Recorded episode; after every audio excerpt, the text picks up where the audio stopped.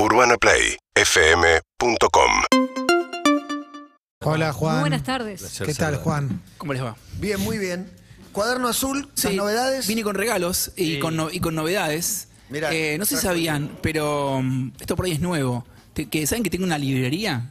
Bueno, sé que Cuaderno No. Azul vende libros, eh, la obra de Juan Ford, libros que te gustan a vos, que Sí. son inspiradores. Esos libros que como hablamos con Camila Sosa Villada, eh, justamente lo citó a Juan Ford y le dijo lo que yo considero el mejor elogio que te pueden decir es, termina de leer tu libro y quería que lo lea mucha gente más. Bueno. Eh, eso me parece que es lo que te pasa con los que elegís vender. Exactamente, es una librería donde solo vendo eh, recomendados, librería del cuadernoazul.com.ar, solo libros que tienen algo que ver con, con mi obra en algún sentido, digo, puede ser muy lateral, puede ser medio extraño. O con tu mirada por Sí, ahí. También, o libros que me encantaron, eh, pero todos, o sea, es una librería donde no hay libros que yo no recomiende. Y algunos nombres como para quien esté escuchando ahora. Eh, tenemos a Mauro Libertela, de quien voy a hablar ahora en un segundito. Tenemos libros de Juan Forn. eh, uy, me hace decir todos de memoria. Eh, eh, libros de Joshua, que es un, un poeta eh, que falleció hace unos años. Eh, tenemos a Silvina Giaganti también, que vino alguna vez eh, em, para acá. Ahora sumamos Klaus y Lucas, de Agota Christoph, una, autor- una autora húngara. Em, Tenés una linda curaduría. Sí, es- es- son los libros que me gustaron y los libros que, me, que a mí me interesan y me conmueven y con eso armé una, li- armé una librería. Porque la gente me dice, che, leí tus libros, ¿qué más leo? Bueno, anda a, esta anda a la librería y, cha- y listo. O sea, estos, son los, estos son los libros que eh, te pueden interesar después de leer algún libro mío. Y hoy damos un paso más eh, y mm, armamos un ciclo de lectura que se llama Lecturas Incendiarias y vamos a dedicarle una clase entera a Mi libro enterrado de Mauro Libertela, que es el libro que les regalé. Un libro muy cortito. Gracias. Muchas gracias. 70 páginas, eh, sobre la muerte de su padre, Héctor Libertela, eh, un, un autor eh, famoso, aclamado, un gigante de la literatura argentina, eh, con una muerte eh, espantosa. Y este libro es sobre la muerte del padre. Es un libro muy cortito, eh, tremendo, conmovedor, sencillo, pero una, una ñapi. Y el 7 de junio voy a dar eh, una clase, una charla sobre mi libro enterrado para, nada, seguir con esto de eh, compartir lo que me flashea, básicamente. Muy bueno. Un libro que me encantó, vamos a juntarnos a hablar del libro. Lo pueden comprar en la librería y después se viene el 7 de junio a la librería del Fondo de Cultura Económica y ahí charlamos de mi libro enterrado. Bien, muy bien. Muy bien. Y ahí el viernes voy a estar en Orsay en una entrevista en vivo. Si quieren venir, eso es gratis. Viernes 3 de la tarde eh, en Orsay. Y todo está en mi Instagram, pueden ahí chusmear. Orsay ahí al lado del microteatro, no sé la dirección exacta, pero armar el barcito, etcétera. Exactamente, ahí estamos. Y se acabaron los anuncios. Vamos a los bifes narrativos, Bien. artísticos y polémicos del día, de la fecha. Chan, no me arrepiento. No te arrepientas, Matías Fernando, porque vamos a hablar de Gilda. Bien, Gilda es una figura muy conocida, muy conocida, y además tiene una biopic no muy, no muy lejana, con Natalia Oreiro, firmada por Lorena Muñoz, y es una biopic que bueno, fue muy vista.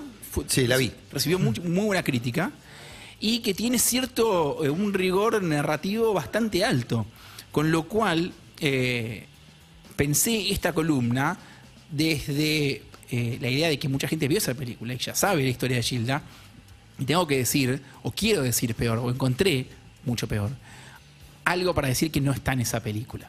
Bien, Uh. tuviste Eh, que buscar. Que no está, hubo que buscar, hubo que buscar, hubo que escarbar, hubo que hablar con gente. eh, Sí, la película no es una biografía definitiva, sino es un cuento sobre su vida. Eh, pero, Su historia. Pero sí, no es, ninguna película es una biografía definitiva. Eh, Pero en esta está la hay parte de la infancia Sí. y obviamente su adultez. y trata, eh, y, y tiene un rigor narrativo eh, muy alto, con lo cual no es que simplemente con contar los hechos de Gilda yo puedo sorprenderlos a ustedes. Bien, igual quizás alguien no conoce Gilda y su historia, así que la voy a contar muy rápidamente en un párrafo. Gilda se llamaba Miriam Alejandra Bianchi, era maestra jardinera, tenía un marido, Raúl. Eh, un día se empezó a dedicar a cantar, eh, se encontró con un productor, Toti Jiménez, empieza a crecer en el mundo de la música, explota en el mundo de la música, em, giras internacionales por todo el mundo y en 1996, el 7 de septiembre, muere en un accidente en la ruta y después es transformada en santa póstuma eh, y con un éxito póstumo eh, arrollador. Eso digo, los básicos para quienes no conocen eh, la historia de Gilda, que además arranca en un ambiente muy machista, un ambiente complicado, eh, en el cual se imponían figuras como Lía Cruzet o Gladys la bomba tucumana. Claro. Ella era flaquita. eh, No pretendía explotar su físico para, para su arte, para su música. Sí, no cantaba semidesnuda. No. no, aunque Componía, escribía letras. Sí. Bueno, y, y, digo, y es, y es romántica, escribe sus propias letras, Claro. toda una novedad eh, en, el, en el mundo de la música tropical. Bien, esta es la historia que todos conocemos, pero me pongo a investigar sobre nuestra querida Miriam Alejandra y descubro un primer dato eh, muy interesante, y es que al parecer Gilda era un toque fabuladora. ¿Qué quiero decir con esto? Le gustaba contar historias y le gustaba contar historias a la prensa y le gustaba dar versiones de su vida que eh, algunas no chequeé, no, era Muy bueno. Es muy bueno el dato y, bueno, es interesante. O sea, Quiero escuchar ¿En qué mintió? Claro, claro. Bueno, la primera eh, Un toque me agrada ya de antemano. Sí, Vamos a ver sí, que, mintió. pero- me cae muy bien. Gilda llega a Toti Jiménez por un aviso clasificado. Bueno, la primera versión que le contó Gilda a la prensa es que ella le habían pedido en el, en el colegio de sus hijos, le habían pedido que eh, imitara a una cantante de, de cumbia y que cantara en un acto, en un acto escolar, del, en un acto del colegio. Y eh, Toti estaba entre el público y Toti la descubre y le dice, vení, te voy a convertir en una estrella de la música tropical. Eso de ser fabuladora, entonces, Juan, lo primero que se me viene a la cabeza es, ¿es fabuladora en pos de construir su propio mito? Bueno, eh, por, no sé si no sé si había una, un cálculo para construir el para construir Era el mito. inimaginable lo que le pasó. pero No, bueno, por pero por ahí quería ascender un poco. Un- claro, un mito menor de última. Claro, contar claro. una historia más interesante. La misma Gilda contó, contó otra historia, otra versión de cómo, cómo se encuentra o cómo conoce a Toti, en la cual ella contaba que Toti y ella eran amigos de la infancia, que se encuentran en un colectivo, que ella por alguna razón canta una canción y Toti le dice, vos tenés que cantar, tenés que... Te, te- te voy a hacer eh, a- artista. Hay tres encuentros. Por ahora ya van dos encuentros. Pero, pero en la película es, eh, es el aviso clasificado, ¿no? Sí, sí, sí. La, la película cuenta el aviso clasificado. Después ya todos supimos la verdad, porque además el mismo Totti la contaba. Pero en los in- digo, Gilda tiene inicios muy humildes como, como artista. Eh, entonces, por ahí da- dabas una nota o daba una nota para eh, una revista del mundo de la cumbia, un peri- periodista no es que estaba hablando para Clarín dando la versión oficial. Le gustaba contar historias. Eh, y me gusta esta historia también porque parece que a Gilda le da un poco vergüenza decir que ella quería ser, quería ser famosa, quería ser cantante de cumbia, quería ser cantante, quería ser estrella. Porque em, la verdad es que Gilda no, no dijo al principio yo quiero ser cantante de cumbia. Dijo yo quiero cantar. El aviso clasificado para el cual responde Gilda era un aviso en el cual Toti quería armar un grupo tipo Las Primas. Toti venía de eh, laburar con Ricky Maravilla. Y dijo, bueno, eh, era un, era un- productor queriendo hacer un producto musical, comercial, eh, y ganar plata. Y dijo, bueno, vamos a hacer algo como las primas. Y vino Gilda y dijo, no, bueno, vamos a hacer algo de, de cumbia. Y salió cumbia. Y le, y le fue, y le fue muy bien. Otra historia que contaba Gilda, a mí me encanta, son todas lindas las historias. Es que eh, la- ella trabajaba en un, colegio de monjas y que la habían echado por cantar cumbia. Gilda nu- nunca nunca laburó en un, en un colegio de monjas. Y de hecho, entre que es maestra jardinera y que empieza em, a cantar, pasan tres años. No es que se, se sacaba el delantal, se ponía la minifalda roja y se ponía a cantar eh, Te cerraré la puerta en la cara. No, hay tres años enteros en los cuales ella se dedica básicamente a ser em, ama de casa. Y esto, eh, esto es quizás lo, lo interesante, lo interesante por lo no interesante. La vida de Gilda era aburrida. Ni siquiera vivía con un No tenía el glamour de las grandes estrellas. cero. No tenía un marido golpeador, no había drogas, no había quilombo, no había monjas que la echaban de ningún lado, no había gran productor que la descubre cantando en un colegio. No ganaba millones tampoco. No era un bardo Le- ella. Le iba bien, No. pero no. Pero y, el comienzo tiene absolutamente cero eh, material para cazador solitario. Como que no tiene mística. Cero. O sea, si tiene la mística, Claro. es la mística de alguien que tiene una vida aburrida y que dice, bueno, Hasta acá. Basta. No quiero tener. Miren, un testimonio del marido de Gilda, que no habló mucho ni con los medios, ni con periodistas, ni con escritores, pero habló para el libro eh, Santa Gilda de Alejandro Margulis y dice: Nuestra vida fue como la de todos los matrimonios. Yo trabajaba, ella se ocupaba de los chicos, hablábamos de los proyectos que teníamos en común, comprar una casa, que la compramos, y progresando, estar un poco mejor. Después se fue todo al demonio cuenta el marido. Ya la frase, nuestra, nuestra vida fue como la de todos los matrimonios, como si todos los matrimonios se parecieran entre sí, eh, te da la pauta de que estabas en, en un matrimonio que era parecido a, no a todos, pero a muchísimos matrimonios. Era la normalidad. Raúl tenía una fábrica de vinagres. A eso se dedicaba, ella cuidaba de los pibes, él tenía la fábrica de vinagres y un día se cansa y se manda y, eh, y contesta este eh, aviso clasificado y se embarca en eh, esta aventura que sí tiene un montón de condimentos, tiene giras eh, a Bolivia y Perú, tiene eh, millones de viajes. Era, como dicen muchos testimonios, era una obrera de, de la música, de la cumbia, iba de acá para allá, cantaba en todos lados. Perfecto. Hay otro elemento en la historia de Gilda, y es que, que está bastante tematizado. Recomiendo mucho una nota de Martín Cohen sobre la película eh, de Gilda, donde Cohen dice es interesante que el ascenso eh, de la carrera de Gilda es en realidad una, una, una historia de descenso social. Gilda era de clase media. Eh, Gilda no viene de, eh, de barrios populares, no viene, no viene ni siquiera del mundo de la cumbia. Ella cuando se cuenta con Toti, le dice, ¿qué música te gusta? Le pregunta él a ella. Y ella dice, a mí me gusta Sui Generis. A mí me gusta Charlie García. Claro. Como, no, te- no- no tenía ni la más pálida idea de todo esto. Eh, bueno, esta, esta cosa de que Gilda se encuentra con lo popular de afuera está bastante contado. Lo que no está tan contado es que Toti Jiménez viene del Teatro Colón. Toti Jiménez, el productor de Gilda, había sido niño cantor en el coro del Teatro Colón. Excelente. Y cuando le preguntan a Toti cuál es la mayor influencia a la hora de, pe- de- de escribir las canciones con Gilda, dice los Beatles. ¿Por qué? Dice, porque poníamos el estribillo al principio. Muy bueno.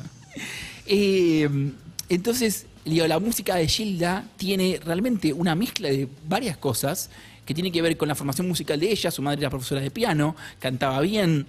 Él había sido cantante en el Teatro Colón. Eh, le gustaba Sui Generis a ella. Y además, la inmigración peruana en Argentina, que hace que de repente la escena de la música tropical se llene de músicos eh, peruanos. Genial. Entonces llega Gilda, se encuentra con Toti, se pueden hacer cumbia y la búsqueda es, eh, es comercial. O sea, no están, eh, no son unos adolescentes en. Están tratando de pegarla, están claramente. tratando de pegarla digo, abiertamente, pero hay algo muy eh, loco.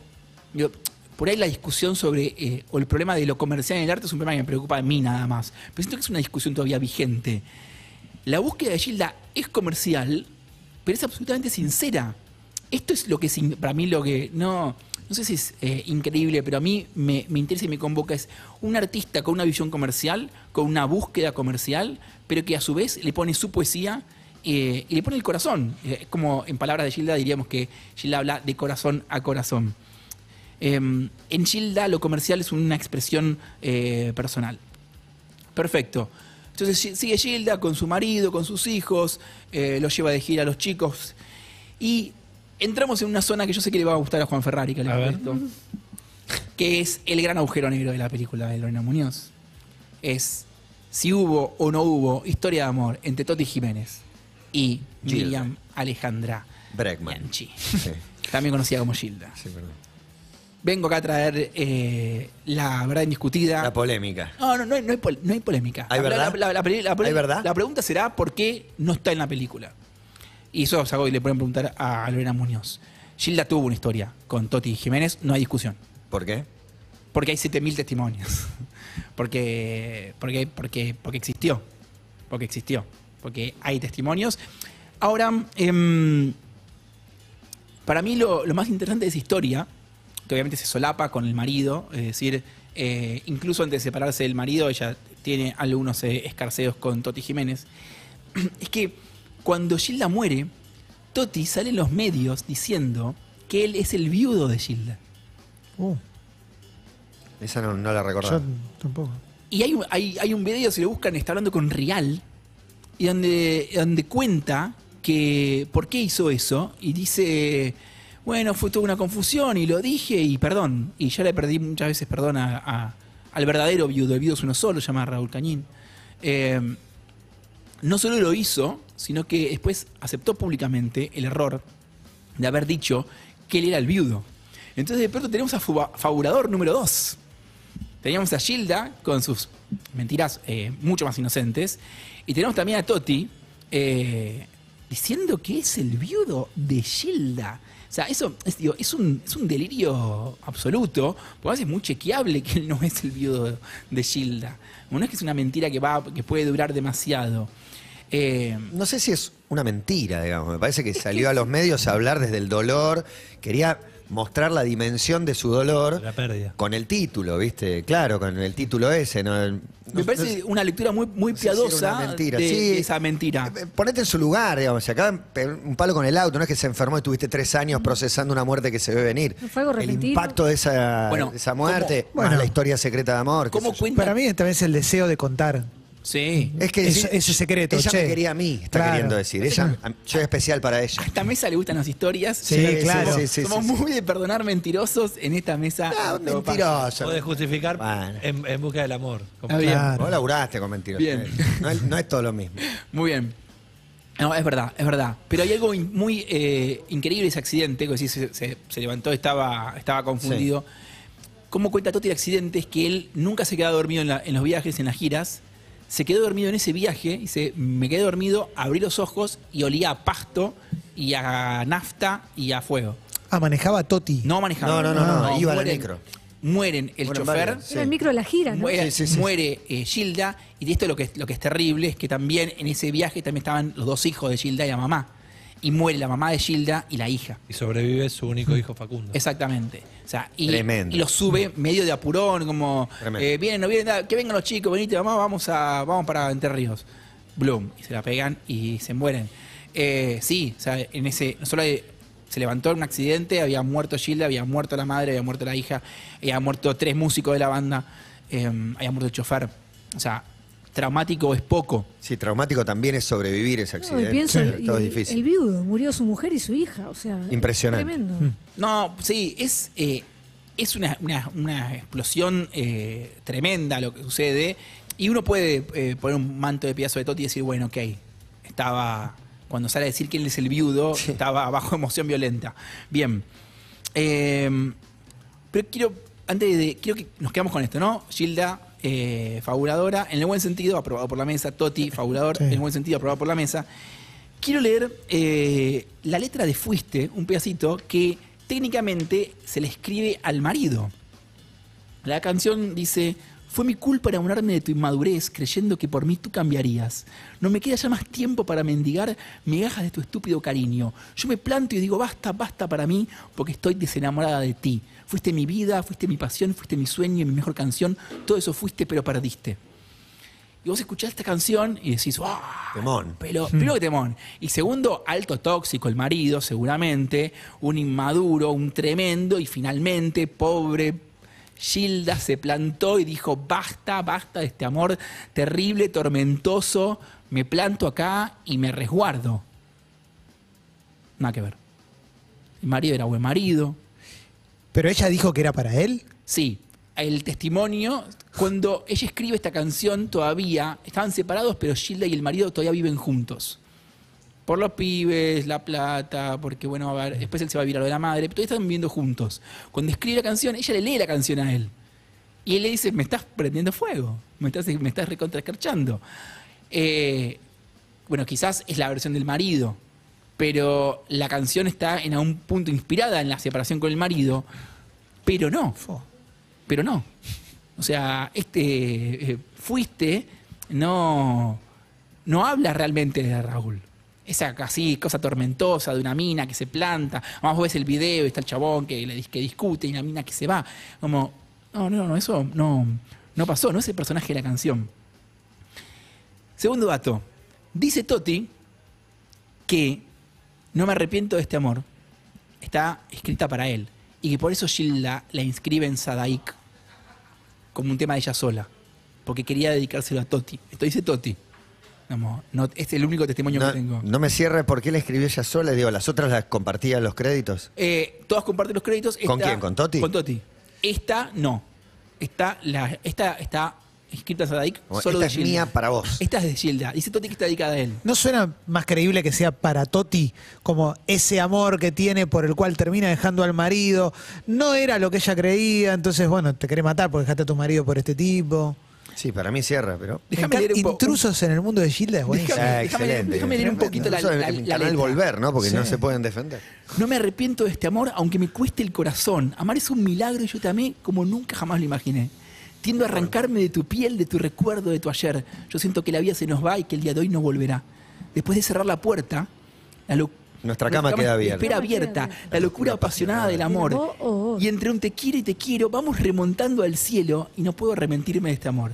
Y uno se imagina La más hermosa canción para una trampa, para, para algo así. y alta Para la trampa. cancha, y te imaginas alta trampa, te imaginas alto amor, te imaginas eh, una mina que está dejando al marido por su nuevo amante. eh, y te imaginas a Toti todo grandote y a Gilda toda flaquita y sudando en un hotel eh, perdido en la ruta de algún pueblo mientras cantan. Nada que ver. Nada que ver. Todos los testimonios sobre la historia entre Gilda y Toti son que fue eh, el, el- el chabón con el que estuvo mientras se estaba separando, eh, como una especie de flota-flota salvavidas del cual agarrarse. eh, estuvieron un par de veces. No, ¿No, fue una historia importante? fue una historia importante porque parece que Gilda no tuvo muchas historias. Esa es la verdad. Eh, es, eh, está casada con el marido de los 18 eh, hasta su separación. Después eh, tiene lo que tiene con Toti y no hay mucho más. Y, y, mm, y en cualquier caso, la historia con Toti no parece ser esa cosa desgarradora de, de lo que no hay que arrepentirse porque fue tremendo. Es como un clavo saca otro clavo, estoy acá me separándome, bueno. eh, Igual las letras también, ¿no? Digamos, ponerle pimienta a la letra, porque está bien. Sí. Hay muchos artistas con vida aburrida que tienen unas letras que Ah. parece que su vida es tormentosa. Esa es la letra de simplemente Tiene- un cuento y nada más. La letra es hermosa, la letra es hermosa. yo estaba esperando esta objeción, yo estaba esperando No esta hay objeción, objeción. de, la, de la mesa, porque sí, es verdad, digo, que, ¿qué, qué es esto de andar diciendo que te... cotejando- biografía cada canción. Claro, Claro. La, una Cuenta la es una historia de un mago, claro, no, no es que Barilari. Bueno, No sabes. Bueno, pero quiero que veamos un, un video de Gilda cantando en vivo. Eh, la canción se llama Un amor verdadero. Y, mm, es un videito muy cortito de eh, un vivo de Gilda, en el cual ella le, eh, Chori Gávez, señoras y señores. le habla a. Le van a ver a Gilda hablándole al público. Como desde el cielo. Para todos los que están un poco solitos de acá El y tienen corazón. un mimo en el corazón, no pierdan las esperanzas ¿eh? porque siempre llega un amor verdadero. ¡Los amo! ¡Los amo Y Patricia Palmer al mismo tiempo. Sí, total. Muy Cristina, muy Patricia Palmer, muy MILF en sus 30 Muy más MILF, que- muy linda. 30 y pocos. Claro, eh, claro. cuando ella muere a los 35, es, es Diosa. joven, eh, divina. Em, no, obviamente que todas las, las letras tienen eh, picancia, obvia, eh, por supuesto, pero mm, en el caso de Gilda no, no, primero, no vivió ninguno de los amores que cantó. Ninguno. Ninguno. No es... eh, no es parte de su biografía esos amores tormentosos y desgarradores eh, con los que canta. Eh, pero ella está diciéndole al público, para los que están mal del corazón, el amor verdadero va a llegar. Y está predicando en ese lugar. Y Gilda tenía, y hay testimonios de la época, traje un video, que tenía una posición predicadora eh, en, en su performance escénica. Eh, no es que tipo, acá vengo a hacer mis temas. No, no, Gilda tenía un mensaje. Hay pizcas de mesianismo arriba del escenario. Es una past- Gilda es cristiana. Gilda es profundamente cristiana y tiene reflejos de eh, pastora. De, digo, de una pastora, eh, una predicadora de- del amor. Lo- su prédica es del amor. Pero mm, no es una prédica. Lo que quiero decir es. Esta no es la columna de. eh, de deschavar a Gilda. Eh, a mí me, me interesa digo, esa o creo que es un gesto válido, a mí no me gusta el arte como prédica en términos generales, pero es una prédica sincera.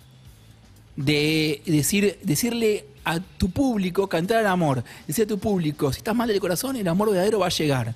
Alguien que no vive el amor verdadero. Y a quien el amor verdadero no le llegó. Y ahí hay algo que me parece desgarrador. Porque si lo lees en esa clave, toda la obra de Gilda está cantada para ella misma. Ella es la que está mal del corazón y está esperando un amor verdadero. Se está hablando y se está eh, abrazando a sí misma en sus canciones de amor. Pero está en un lugar de profundísima soledad.